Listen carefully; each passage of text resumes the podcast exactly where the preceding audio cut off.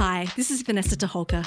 Thanks for listening to the podcast of Triple R's Byte Into It, a weekly radio show exploring tech news. Broadcast live on Triple R from Melbourne, Australia, every Wednesday. Hope you enjoy the podcast and feel free to get in touch with us via Triple R's website or Byte Into It's Twitter or Facebook accounts. We welcome you to Byte Into It. We've got Mr. Dan Salmon Good evening. and we have Maze Wallen. Hi. And I'm Vanessa Toholka. Thanks for joining us. We're in studio, we're stoked. Uh, so tonight we will check in with the Human Rights Law Centre on proposed new powers in the Surveillance Legislation Amendment Bill 2020. Doesn't that sound like a charmer? and after a power summer fill focused on games, Maze and Dan Morganti will be bringing us more games throughout the year. Uh, Maze is going to kick off this evening. What's your focus for tonight? I'm going to be reviewing a creator who's been creating a series of games on his Patreon. So, Fraser Brumley has been doing monthly games, and they're just little three to ten minutes. So, I've picked a few of my highlights just Sounds to tell like you about the collection. game snacks. Love Yeah. this. All right. Okay, well, before we get to those uh, focused segments this evening, let's hear some news. Absolutely. And um, before I jump into news, guys, it's so good to have you in studio again for the first time in like months. It's just nice to have people here. I love seeing you through Perspex rather than through my Skype. Absolutely. internet. I just wanted to go on record to say that. Now, news. Um, one thing that has gotten huge in uh, the lockdown period uh, is an app that I had he- only heard of recently called Clubhouse. Now, um, it is an invite only uh, audio chat app. I think is probably the best way to describe it. Um, it, it, it you kind of you go in, you have conversations with people, and then those conversations are ephemeral. They're not meant to move on. Um, it's kind of a then and there being in the moment thing with people, and generally people you would know or friends of friends by virtue of the fact that you are invited along by people that you know to join the app.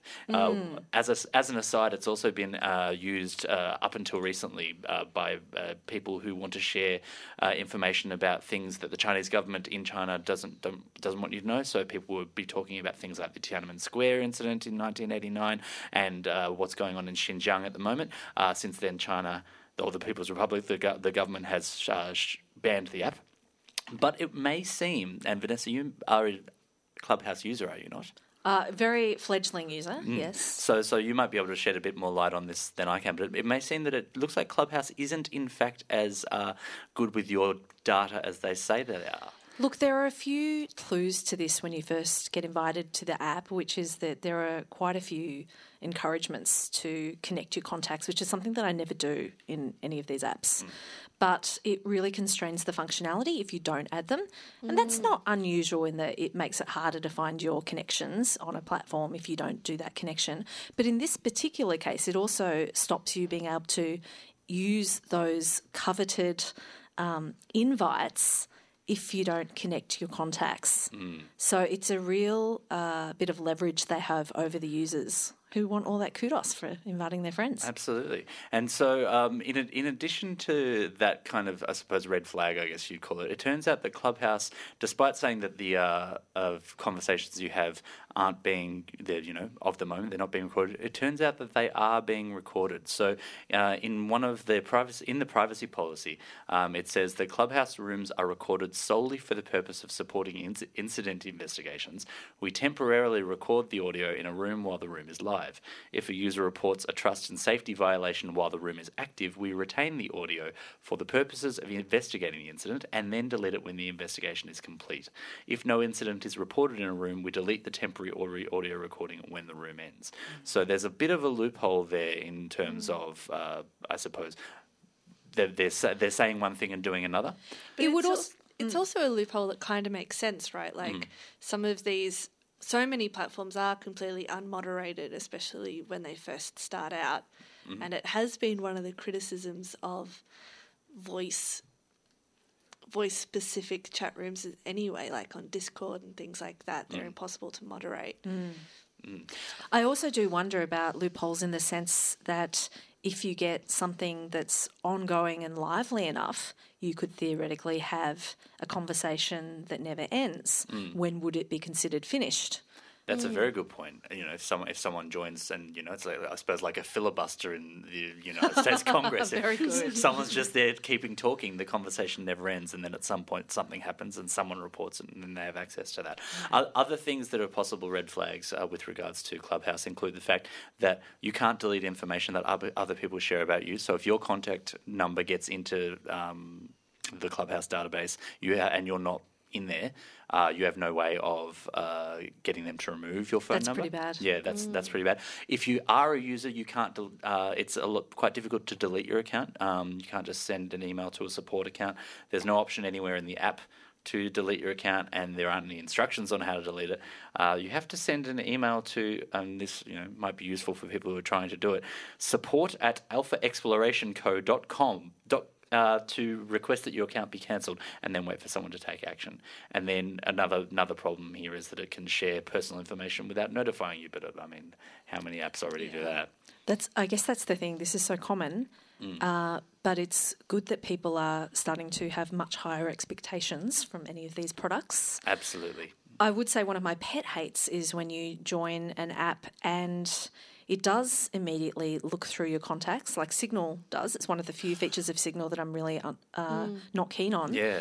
And it treats your people in your contacts as if they're friends of yours. And you're like, mm I've got plumbers in there. I've got Yeah, absolutely. um, Absolutely. nuisance people like scammers who I've blocked. Mm. You know, I absolutely do not want you to consider these numbers as people that I want to know about and be connected to and want them to see that I'm in this app. Absolutely, and I'm also kind of sick of the constant signal notifications I'm getting for people who like who I've not spoken to in years, being saying they're on Signal now. It's like, yeah. well, and I then don't. trying to remember who that person is, Yeah, and exactly. being like, and "Oh, this is based on, on your that in my phones and their phones, and it's Yeah. Yeah. it's the worst. it's yeah. So I, I think no hyp- offense to any lovely plumbers who've worked with me in the past. Of course, nice work there, Vanessa. Thank you. Uh, but uh, look, I think the the message here is hypervigilance. We're all, we always uh, are in favour of uh, care, being careful with your data and being careful with your privacy. It's So just so just exhausting being hyper vigilant. yeah, true. But if you, if everyone was hypervigilant, then you wouldn't need to be hypervigilant for other people. Mm. Maze. Um, yeah, in other news, speaking of hypervigilance and privacy and moderation, um, Twitch's first transparency report is here. Um, they talk mostly about um, they talk mostly about dealing with harassment, dealing with moderation, and dealing with um, campaigns and, and those kinds of things. So uh, they've talked about all of the different initiatives that they've done. So whether it's been um, new auto mod bots, which is a few years old, or it's been um, groups and initiatives who have come together, which historically, so far, those groups have not been um, very effective and also quite obviously left out of a lot of discussions. Um, and, you know, it sort of also makes sense over 2020, it's become like something like 50% larger as well, uh, with more people watching. Um, but yeah, I guess we're still hoping that it has a bit more data. So, like, actually, how many people are actively moderating? Can there be more, please? Um, and you know, why is this sort of pipeline breaking between uh, the content being made um, and and these authorities that they've put in positions of power? There are also some other interesting statistics. So there was something like over three thousand um, reports of missing children being uh, given to the United States authorities over there, um, and then much smaller amount, something like under twenty actual authorities being contacted when there was violence or something else online, which is something that if you're a Twitch watcher, you might be um, uh, familiar with people showing violence online and then, you know, whether they've been banned or not and their banning taking a really long time. Yeah, yeah. And it's Yeah. it's effectively self rated, isn't it? You go in and, and sort of rate your own content what you're expecting to put out there so that you give people a bit of choice. It is, yeah, completely. Yeah. And then, you know, also you often can't control what other gamers are there or who's rating you. So a lot of the time, um, you know, you might have like a trans or uh, other marginalized identity identity who's playing a game and being chill, and then you'll get raid bombed by a bunch of haters, Yeah. or something like that. Um, or these campaigns can be organized on Twitch and then taken to the rest of social media, and there's a bit of like, what is the responsibility there for? That's that's fantastic. Um, I, funnily enough, I just it hadn't occurred to me watching a massive multiplayer online game Yeah. on Twitch because most of the people I watch are just doing their individual sort of thing and, and narrating it in quite interesting ways. So I can really imagine how challenging that is. It's completely out of your control. Yeah, yeah, completely. Um, and also, uh, so there's a few Australian streamers who are really good at body painting, um, and they do a lot of body painting content, and they're sort of they get a lot of pervs and things coming into their streams, and it's been an interesting journey on how Twitch wants to moderate um, content like that. Yeah, it's such an expansion Yeah. journey for them. Yeah. Yeah. And they have said that in their statement also that this is an ongoing conversation and, and moderation in general is going to be something that just keeps evolving for the entire time, um, which is positive, I suppose. I think the whole report's positive in the sense that yes, report, open the conversation, be mm. more transparent about these things. That's really good. Yeah. It's also just been like a really cool summary kind of to look at, and instead of sort of panicking after the one thing after the next thing, you know, as these monthly events happen of like the latest scandal, um, to actually see how it's all culminated. Yeah, and, and to see them in parallel trying to scale up their mod capabilities and other sorts of levers that they can pull to try and put some control around what content's getting out there. And what the balance is between, you know, what Twitch is now, which is really mainstream, and what they sort of became big from, which was a very like Reddit Mm. subculture of, yeah, being unmoderated, being a part of it. This is all encouraging. Also encouraging in news is that uh, some workers uh, at Glitch have signed a collective bargaining agreement with their company, and it's it's a bit of a milestone. So they've had a contract which is ratified overwhelmingly by their union members, which will last for the next eleven months. It is the first agreement of its kind signed by white collar tech workers in the US, because obviously we have seen unionised movements happening um, or trying to happen within, say, supply chain of tech companies, but not necessarily the, the white collar side of those um, employees. So uh, their agreement um, doesn't include higher wages because that wasn't a focus for them, but they were trying to react to the pandemic really um, and look at worker protections and make sure that those were um, really strong and also making sure that um, they constrained the conditions under which employees could be fired or disciplined, and had a real process built up around that, so that you know expectations were clear. Um, it also established recall rights for employees laid off during the pandemic, um, specifically aimed at uh, 18 people who they laid off in May.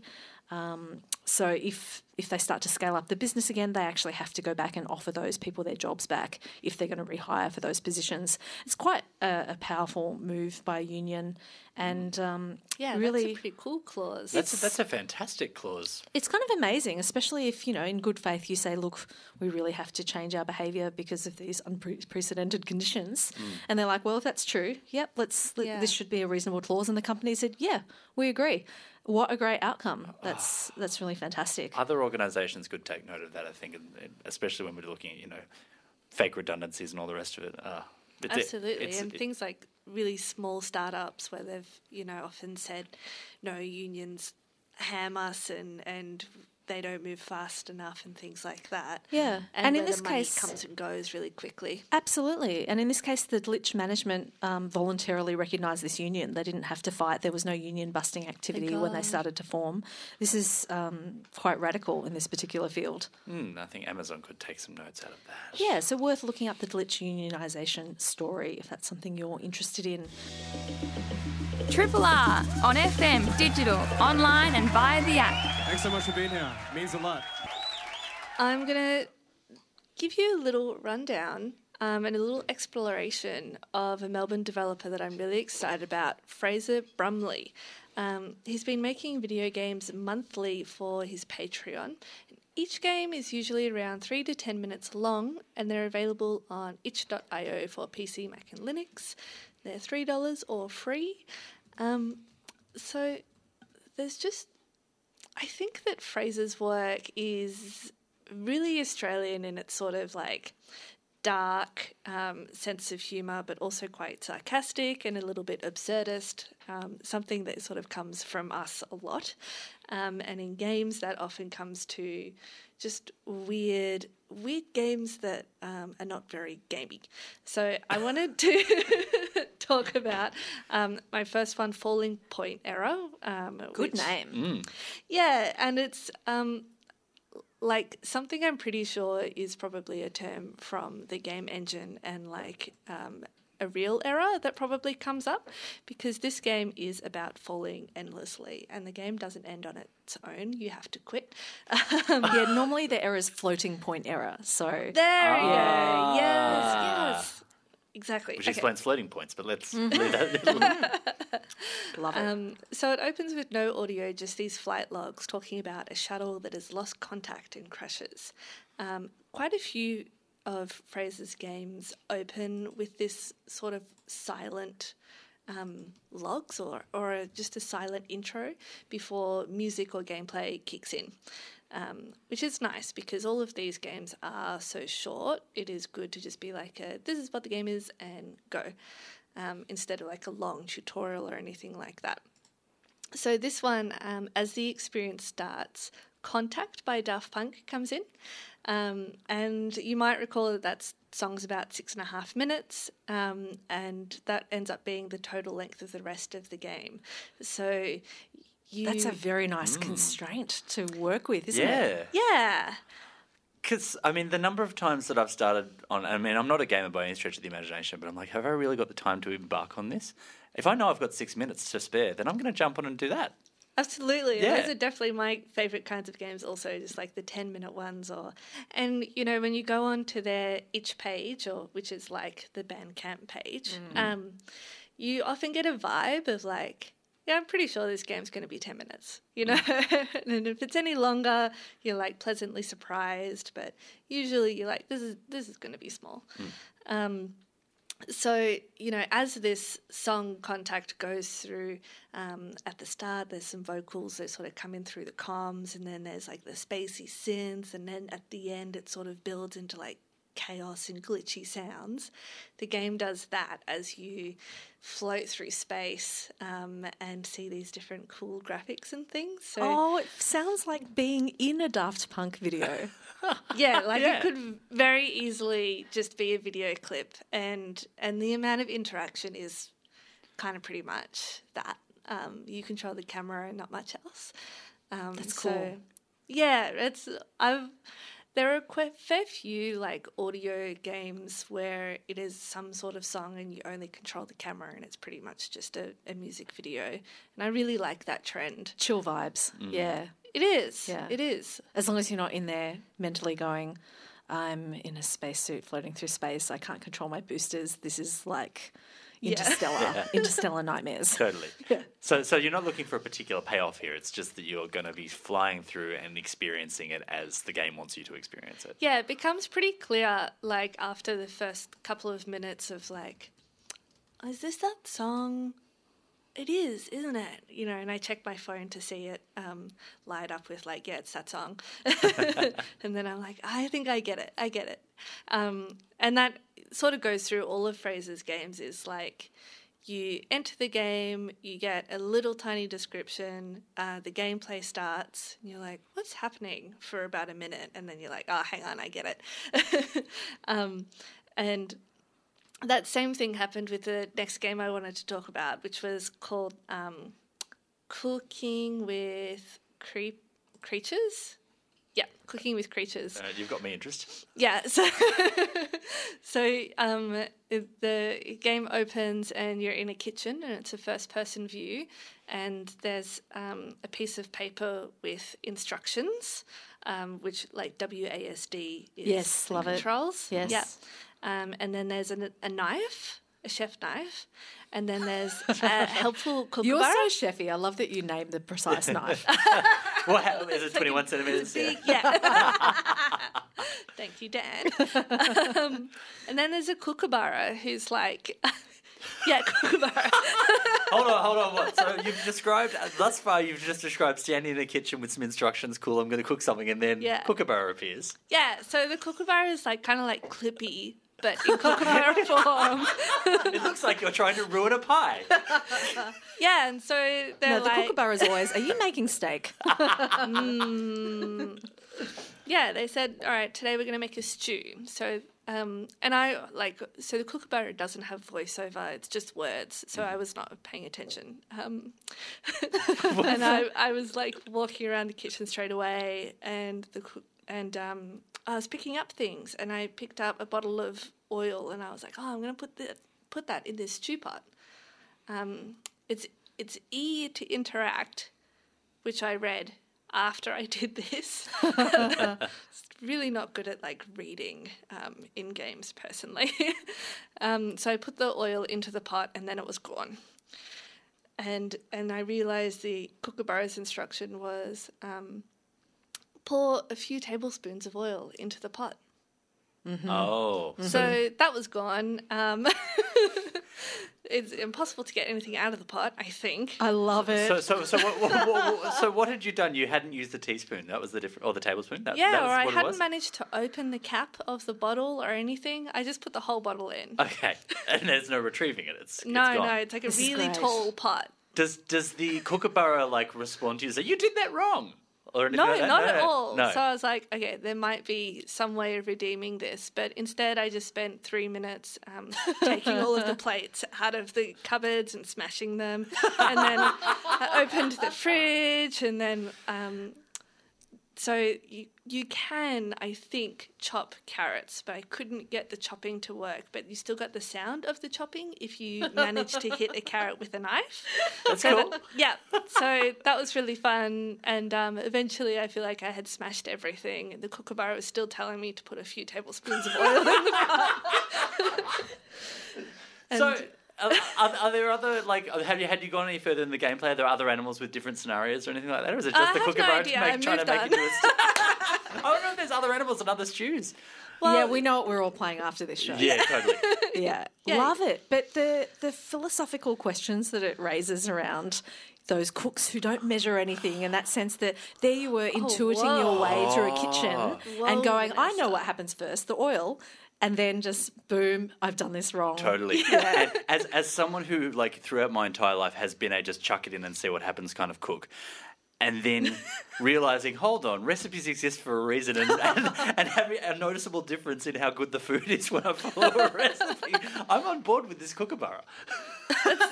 I love that they chose the kookaburra too. Have we, have we played into that? I mean, I, I, I wanted to, but you've done right. it now. Cooking with critters. We've got to check that out. Cooking with burrows. Next.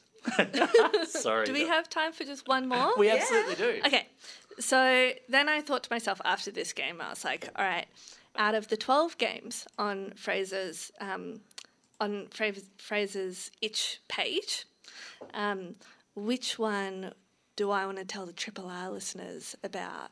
And, and there's one called Fleet Toad Mac. and I was like, Okay. yeah. Yeah. So so profiled right now. Um, when I open the game, it's in first person, and I'm greeted with a golden toad sitting on a record player. and I'm also on the record player, like I'm little, like smaller, smaller than the toad. So I'm like looking up at this enormous golden toad, and I realize that I'm on the turntable.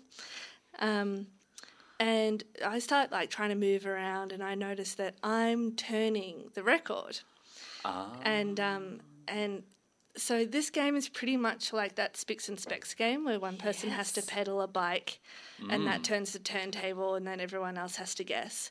Um, so after realizing that I'm running the record backwards, I, I slow it to a halt and run run the correct way, and it slowly moves in. Um, to, to the song playing. Is is the toad helping you? Yeah, like what, what's the toad's role here?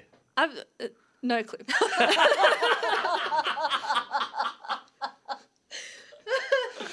It's just me, and then Dreams by Fleetwood Mac. Love it. Yeah. this is great. That's Yeah, and I play it till the end, and then um, you ju- you get the sound of the record like just turning on itself.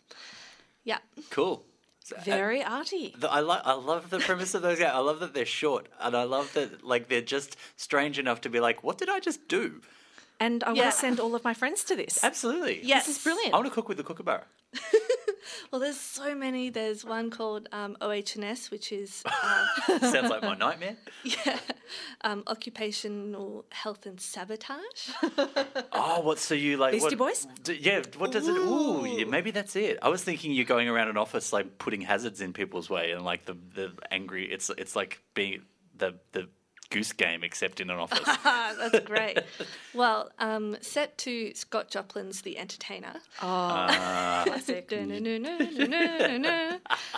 Um, it opens with the story of you telling your boss that um, you know there's a there's a hazard. Your boss saying, "I don't give a shit," and you going, "Well, you know what? I'm going to go into this glass panel making factory." okay.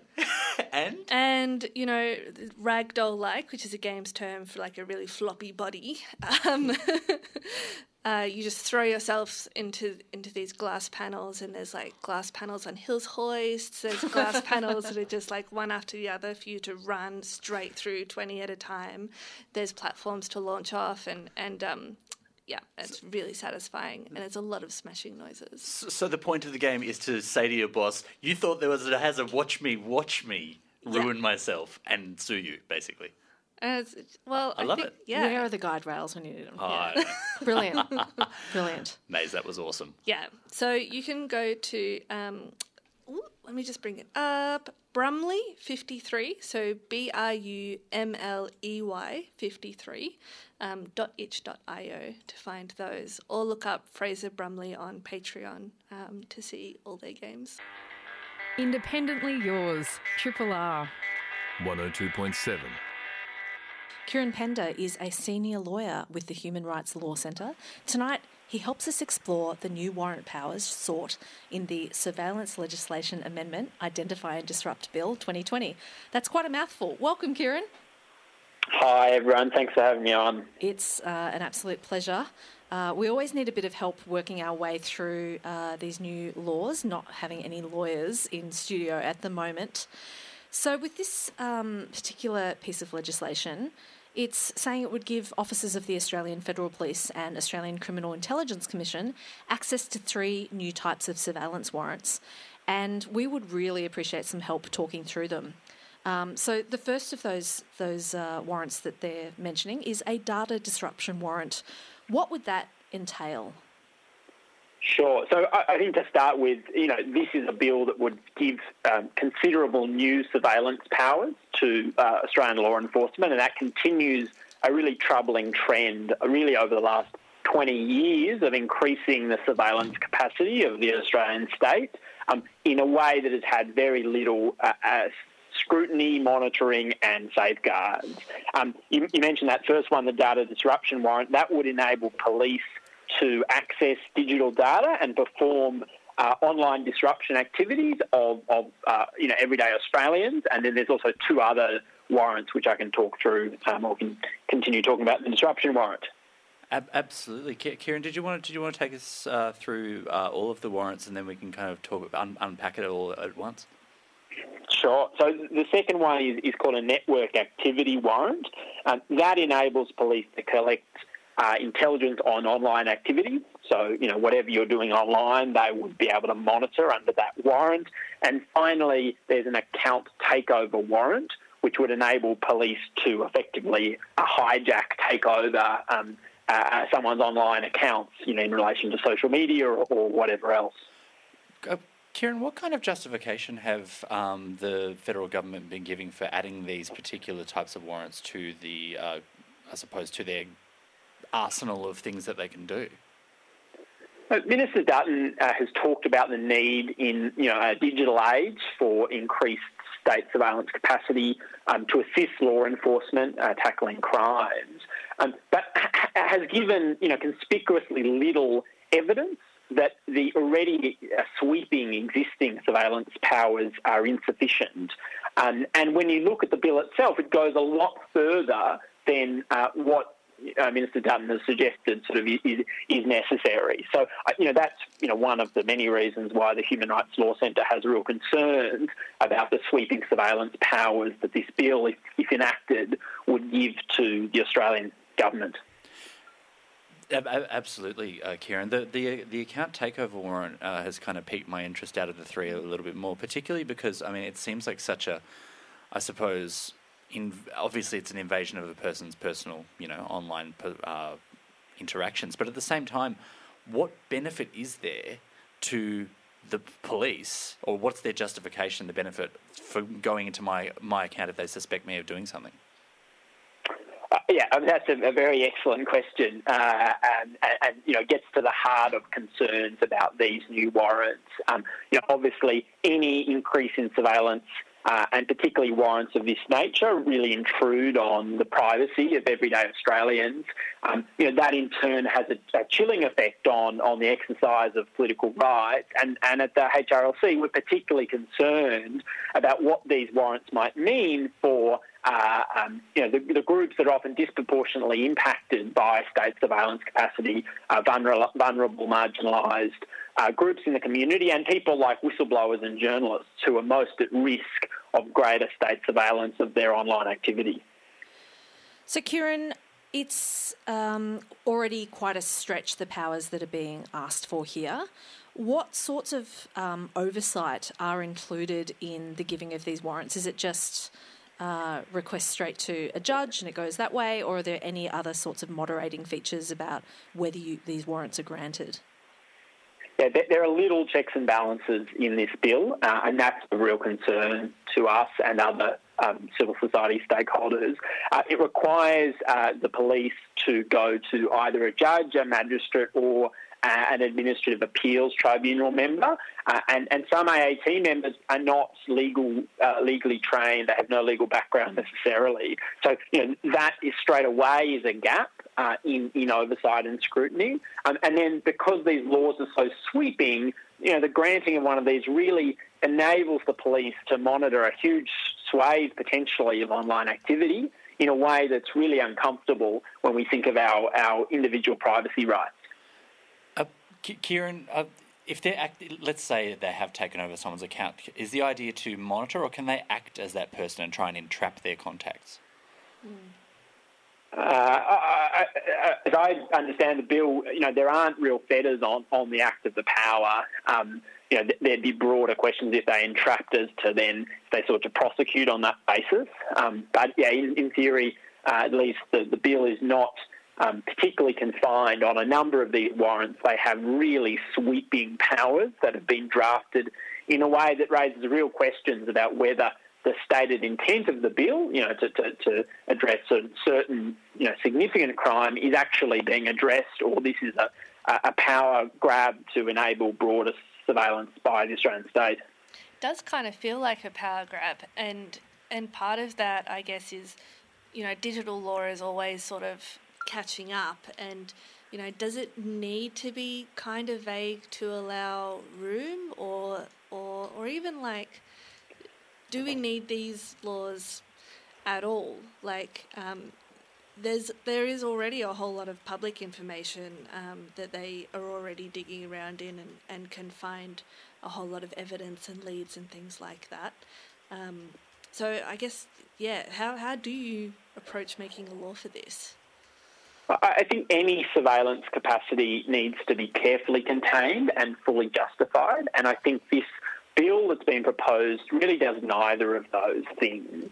Um, we already have a sweeping surveillance capacity for Australian law enforcement and intelligence. If that's not enough, you know, we need to see really compelling evidence that more is needed and strict safeguards to ensure these laws are not misused. Australia lacks you know, a human rights framework, as we might see in other jurisdictions, that enables sufficient scrutiny and prevention of, of abuse of these sort of powers. Um, and so any expansion of them, uh, you know, really raises grave concerns, particularly when the powers have been drafted as broadly as they have in this bill. Kieran, it's, it's was introduced to the House of Representatives late last year. Where is it at in the legislative process? Have we still got a chance to contact our MPs and uh, let people know about, or let them know about our concerns with this? You and, and your listeners certainly do still have that chance. It's currently before the Parliamentary Joint Committee on Intelligence and Security. Uh, they're holding public hearings uh, in, a, in a, a, week or two's time, uh, and the, the, Human Rights Law Centre have made a submission and will be appearing before Parliament. Um, for the committee next Wednesday. Um, so it's not too late to uh, exert political pressure, raise concerns with your local MP um, that, that broad surveillance powers um, uh, you know, really cut at the heart of human rights in Australia, and, and, we should be really cautious about continuing to expand the reach of the Australian surveillance state. Kieran, we're as concerned as you are about this legislation. Um, what are the penalties for failure to comply with the um, proposed bill? Yeah, that's another really concerning dimension of, of, this bill in that it provides for what it calls assistance orders to force people to assist law enforcement in the execution of these warrants. Now, that in itself is not unheard of. If a police person uh, uh, gets a warrant to search your home and they knock on the door, you know, by law you're required to open the door. Um, but you're not required to help them search your house and look for incriminating evidence. You know, they have to do that themselves. And, and, we're really worried that these assistance orders are so broadly drafted and don't adequately respect that what's called the freedom from self incrimination, that it could force people, and not even just those accused of crimes, but, but people who may be third parties, employers, IT experts assisting other people to, to, to potentially self incriminate. And then that comes with sweeping penalties. We're talking 10 years maximum imprisonment um, for failing to assist police in the execution of these warrants. Uh, as I said, you know, there's rights at issue here in regards um, self-incrimination, and so that's you know, one of the many concerning dimensions of this bill. I guess, I guess that really does sort of link to you know if these bills make us self-incriminate, what can we? Is there much that we could do to protect ourselves, like you know a, a VPN or something? Is that even practical when they could just make us log into our VPN as well? It, yeah, exactly. There, there are not you know many safeguards at a technical level. I'm a lawyer, not a technical expert, but um, I, I, don't think the bill really gives much scope for that. Um, but I think you know you hit the nail on the head. These laws, whenever they're enacted, increase the cost on uh, you know Australian democracy of broad surveillance powers, and they gradually continue to erode uh, our rights to privacy and you know free free political engagement. Um, and so we should be concerned about that. And you know it's really great that, to hear that you guys are, are so passionate about these issues. Absolutely, Kieran. Uh, it's one one of the things. Obviously, you know, in, in today's kind of media environment, most of our uh, contact with other people is done through platforms of one description or another, and most of those platforms generally at least talk the talk about respecting our privacy. Have any of the bigger bigger names had a, come out with an opinion on on this particular legislation? Have we heard anything from you know the Facebooks and Googles of the world? Yeah, a number of um, tech companies have made submissions uh, to the committee, including Twitter, which raised a, a few of the concerns that I've articulated. Um, so, you know, it's interesting. Um, it's not always that uh, people, um, you know, seeking to protect privacy uh, find themselves on the same side of, of, of big tech, but in this uh, the circumstance, we are on the same side. It seems. Yes, I I was um, heartened to see that. Uh, obviously, there's a, a, big cost in terms of uh, monitoring from uh, extra compliance costs for these sort of companies. Do you think that's their motivation, or do you think it goes deeper than that? Uh, yes, I mean, I, given you know the fundamental function of Twitter or Facebook, I wouldn't suggest that individual privacy is their primary concern. Um, but but but if, if if self interest motivates them to be concerned about a bill such as this, then you know that that concern is is legitimate, and um, you know we hope that the Parliamentary Joint Committee, you know, a very powerful, important, influential committee, um, which on previous occasions has told the government to go back to the drawing board. Uh, in relation to surveillance laws. Mm-hmm. Uh, we hope they'll say the same thing here. Uh, and, and, you know, the Human Rights Law Centre and other civil society organisations has have raised a number of concerns uh, will be presenting that case in, in front of the committee next Wednesday, and, and we really hope those concerns will be heeded and, and this bill will be either withdrawn entirely or, or redrafted in a substantially narrower way with the sort of safeguards that are necessary. Uh, if if there was one amendment to the legislation that you was at the top of your list, Kieran, what would it be? Uh, that, that's a, a, good question, a difficult question, but I think probably one of our primary concerns is a, a, bill like this is framed in terms of really significant crime, but the threshold in the bill itself uh, is only three years imprisonment, um, which you know is, is, is, a far too low a threshold for really sweeping surveillance powers mm-hmm. that threaten to overcome, you know, the traditional checks and balances in our justice system. Our criminal justice system has evolved over hundreds of years to balance the rights of accused and the rights of the state. a bill like this uh, erodes that, and so setting that, that boundary so low um, is, I think, a real concern. Uh, you know, if I can be bold as, as to ask for another change as well, um, the law around the activity warrants is so broadly drafted that at least on one reading of the bill, if, if someone suspected of an offence under the Act uses, say, WhatsApp, then in theory, the police, if they got a warrant for that, could monitor any Australian's WhatsApp, who you know, anyone who uses WhatsApp, mm-hmm. even if you have no connection to that person accused under the Act. Um, in theory, the police could uh, monitor my WhatsApp, your WhatsApp, WhatsApp of journalists and of whistleblowers.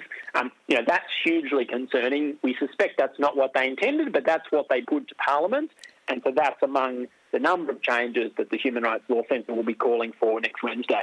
Well, I like that you were bold there and suggested a couple of amendments. Sounds like you could drive a surveillance van through some of the holes in this proposed legislation. We've been speaking with Kieran Pender, who is a senior lawyer with the Human Rights Law Centre. You can read up on more of their work at hrlc.org.au. Kieran, thank you so much for your time this evening. Thanks very much. It's been a pleasure. You're listening to Byte Into It with Maze, Vanessa, and my name is Dan. Uh, before we do uh, run to a promo, I do want to say you should jump onto the uh, Par- Australian Parliament website if you do have a concern about that legislation and put a submission in. Um, we will tweet out a link to that. Triple R. Uh, weird news of the week. Something came across my plate. I wondered if you two had seen it. It was a tool called Deep Nostalgia. Oh dear.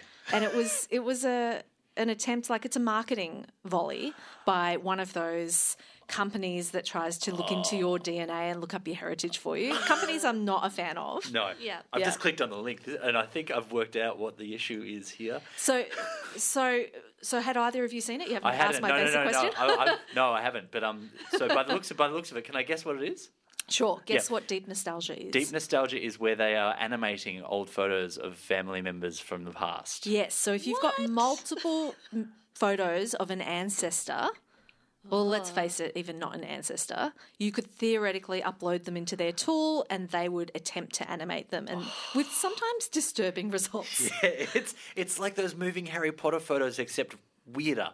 Like basically, yes. I, I, mean, we won't talk about the company because we don't want to promote this absurdity. But, but I mean, yeah, you can upload. Up, as Vanessa said, you upload multiple photos. It makes a weird kind of like blinking face of your long gone grandparents. It's the, the funny thing is, it is um, borderline uncanny valley for me mm. in the fact they can't quite seem to nail the transitions between things. Yeah, like it, it, it looks like Ananova. Remember Ananova, the the robot newsreader? Or yeah, it's that's kind of what it reminds me of.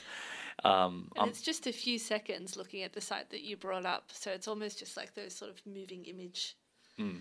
things you get on your. It's phone. been incredibly successful for them, and I think just like all these companies do, it does tap into that sense of you know wanting to to know and. Uh, I don't know. I guess it's a very narcissistic sense of the pace of it all. but how much would you from. get? You know, like would they be able to inject the personality of how someone moves? Are they, are they going to start deep faking it and make people like talk Donald Trump to you? Like, I've, there are there are so many questions that I don't want to know the answer to. That's what I actually thought that you were talking about, Vanessa. It was all of the Tom Cruise deep fake videos that have arrived in the last. They are week. pretty amazing as well. Oh, the way that they get his grin and the weird laughing and things like that, and the way he walks as well. although, although some of that is, it has to be from the actor underneath. Like you actually have to mm. trigger those things for it to happen. So you can't. I think the deep fake thing doesn't work equally well on any subject. Mm. You know, you do if have it's to. a celebrity that has a lot of these tells that you could True. like some icon, you know, Yeah. you could capitalize off. I, I mean, I think you can do it for a lot of people, but it's more that the person acting as the person is also really mm. important to that process and mm. how fakeable it is. Yeah. definitely. Triple R on FM, digital, online, and via the app. Here is some stuff for people to do next week. Um, Mobile Muster is something that we're all uh, supportive of here at Byte Into It. It is a re- uh, phone recycling and tech recycling service. They are having their Go for Zero campaign all of March. Uh, recycling old mobile is free and easy. All you need to do is to drop it at your nearest participating Mobile Muster retailer. Uh, we'll tweet out a link to find that, or you can uh, order a mailing satchel and pick and or pick one up from Australia Post. Well worth recycling. We need to do our bit for the environment. Yeah. Um, also, there's the Girls in Tech Mentor Walk. So spend 45 minutes walking around the tan in the open air and get the chance to speak with potential mentors and follow up afterwards. So if you're looking for a mentor and you're a girl in tech, that could be one to look out for. And if you've done all of Brighton, Amazing. Yeah, nice. Well done. Very on. That was great. excellent. um, on Sunday the 14th of March from 9:30 a.m. So a brisk morning walk. Um, tickets are $12.50 via Eventbrite, and we'll tweet that one out. Nice. Hey, thanks to our guest this evening, Kieran Pender from the Human Rights Law Centre. Thank you to my fellow hosts, Maze and Dan. Brilliant being in studio with you. Thanks a lot to our talks producer, Elizabeth McCarthy. We've been Byte Into It, and we'll be back next Wednesday evening. Hi, this is Vanessa DeHolker. Thanks for listening to the podcast of Triple R's Byte Into It, a weekly radio show exploring tech news. Broadcast live on Triple R from Melbourne, Australia, every Wednesday. Hope you enjoy the podcast and feel free to get in touch with us via Triple R's website or Byte Into It's Twitter or Facebook accounts.